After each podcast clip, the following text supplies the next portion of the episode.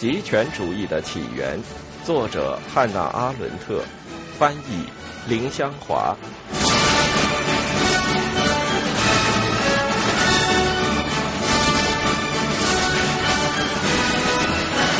第一部：反犹主义。五、安全的黄金时代。从反犹主义运动衰落到第一次世界大战爆发，期间只有二十年时间。这段时间足以被称为安全的黄金时代，因为只有在其中生活过的少数人才能感觉到一种明显过时的政治结构的内在弱点。尽管各种预言都说它寿终正寝就在眼前，它却以虚假的光辉继续产生作用，而且冥顽不化。俄国不合时宜的君主暴政，同样还有奥地利腐败的官僚体系，德国愚蠢的军国主义，法国危机不断中不怎么认真的共和国，明显的以同样的稳固性并存，他们仍然都处于不列颠帝国全球霸权的阴影之下，他们都设法维持现有的政治结构。这几个政府之中，没有一个能得人心，全都面对着国内日益增长的反对力量。然而，也没有一个国家似乎存在一种认真的政治意志，去彻底改变政治环境。欧洲任何一个民族、任何一个阶层都太忙于经济扩张，谁也不认真对待政治问题。因为无人关心，所以一切都能维持。或者用切斯特顿一针见血的话来说，一切事物都靠否定它的存在而继续存在。工业与经济能力的巨幅增长造成纯粹政治因素逐步弱化，同时在国际权力游戏中，各种经济力量占了主导地位。人们总认为权力等同于经济能力，之后又发现经济与工业能力只是现代权力的先决条件。从某种意义上说，经济力量能左右政府，因为政府和普通商人一样相信经济。商人们使政府相信，国家的暴力手段必须无一例外地用于保护商业利益和国家财富。在一段很短的时间里，沃尔特·拉德诺所说的关于三百个互相认识的人将全世界命运掌握在他们手里，确有几分真理。这种奇特的情势一直持续到一九一四年，但是由于战争的事实，使大众对经济扩张之神佑性质失去了信心。与欧洲其他民族相比，犹太人更易受安全的黄金时代表象的欺骗。反犹主义似乎成了以往的历史，政府越是失去权力和威望，就越是不注意犹太人。每当国家扮演了更狭隘、更空虚的代表角色时，政治表现就成了一种素质参差的戏剧表演。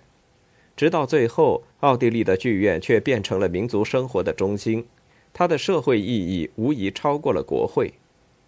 政治世界的戏剧性质如此明显，致使剧场能以现实世界的面目出现。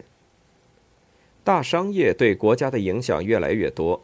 国家对犹太人之服务的需求越来越低，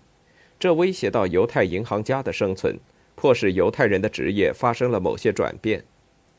犹太银行家族衰落的最初迹象是他们在犹太社群中丧失名望和权力，他们不再能有力地集中并在某种程度上控制犹太人的总体财富。越来越多的犹太人离开了国家金融业，转向独立商业，从向军队和政府运送粮食和服装中产生了犹太人食品和谷物贸易业。不久之后，他们在各国的服装行业中迅速取得显著地位。乡间小镇的典当业和杂货业发展成城市中的百货业。这并非意味着犹太人和政府的关系终止了，而是个人的介入减少了。因此，这一时期结束时，我们所看到的情景几乎与开始时一样。处于重要金融界地位的少数犹太人和犹太中产阶级广大阶层很少有或几乎没有联系。比独立的犹太商业阶级的扩展更重要的是在职业结构方面的另一种变动。中欧与西欧犹太人在经济财富方面达到了饱和点，这也许是显示他们事实上是为钱而要钱，或为权而要钱的时候了。为了前一个目的，他们会扩展商业传给后辈；为了后一个目的，他们会更坚决地投身于国家商业，以大商业和大工业的影响力来和政府抗争。但是这两方面的事情他们都没有做。相反，富商的子孙或者说银行家的子孙都背弃了父辈的职业，去寻求自由职业或前几代人未能进入的纯粹知识事业。民族国家曾经十分害怕的事，即犹太知识分子的诞生，此时以一种惊人的速度出现。犹太富人的子弟涌入文化职业，这一现象在德国和奥地利十分明显。大部分文化机构、报纸、出版业、音乐、戏剧变成了犹太人的事业。犹太人传统对知识职业的偏爱和推崇，其结果造成和传统的决裂及西欧和中欧犹太人的知识同化和民族化。从政治角度来看，这表明犹太人从国家保护下解放了出来，增长了与周围居民共同命运的意识，在相当程度上松懈了使犹太人成为欧洲国际间成分的纽带。从社会角度来看，犹太知识分子作为一个群体，是第一批需要被非犹太社会接纳的人。他们的父辈不关心与异教社会的交往，视社会歧视为小事一桩，但对于儿辈知识分子来说，却是天大的问题。这个群体为了寻找进入社会的途径，被迫接受以前一些个别犹太人的社会行为模式。这些犹太人在十九世纪曾被社会承认是歧视统治中的例外，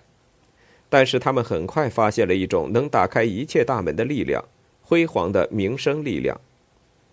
百年来对天才的崇拜使之变得不可抗拒。犹太人追求名声和当时的一般崇拜名望之间的区别是，犹太人对名声感兴趣，并非为了自己。生活在名誉的氛围中，要比成名更重要，因此他们成了出名事物的评论者、批评者、收藏者和组织者。这种光辉的力量是一种社会性很强的力量，没有社会地位的人借此可有一个地位。换言之，犹太知识分子努力地变成一种有力的纽带，使著名的个人同名流社会连结起来，达到一种国际社会性质的超越民族界域的精神成就。政治因素的整体弱化，二十年内引起的一种新情势，现实与表象，政治现实与戏剧表演很容易互相模仿，使他们变为一个朦胧的国际社会的代表，而民族偏见在这个国际社会里看来不再有效。很吊诡的是，这个国际社会似乎是唯一的既承认民族化又承认他的犹太成员同化的社会。一个奥地利犹太人在法国比在奥地利更容易作为一名奥地利人而被接纳。这一代人的虚假世界公民身份表现为，一旦提及他们的犹太血统，他们便宣布自己的虚构国籍。这部分的类似那种护照，即允许持有者有权侨居任何一个国家，除了颁发这本护照的国家之外。从此本质来说，只有当犹太人能够证明他们在表象世界里的活动能使他们感到满意和快乐，他们作为一个群体事实上需要的既不是金钱也不是权力时，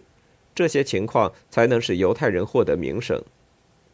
当严肃的政治家和宣传家对犹太人问题感到自从解放他们以来最不会引起麻烦时，当反犹主义几乎完全从公开的政治舞台上消失时，犹太人就变成了社会的象征，也变成了一切不被社会接纳的人的仇恨目标。反犹主义失去了它在十九世纪曾经影响其发展的特殊条件，于是由谎言和欺骗来随心所欲地编织真假参半和荒唐迷信的奇怪混合出现在一九一四年以后的欧洲。这是一种充满一切挫折和憎恶成分的意识形态。由于犹太人问题从社会角度转变为一种社会动荡的触媒，发展到最后，一个分崩离析的社会可能围绕着屠杀犹太人的问题在意识形态上重新结聚起来。所以我们有必要勾勒十九世纪资产阶级社会解放犹太人这一段社会历史的某些主要踪迹。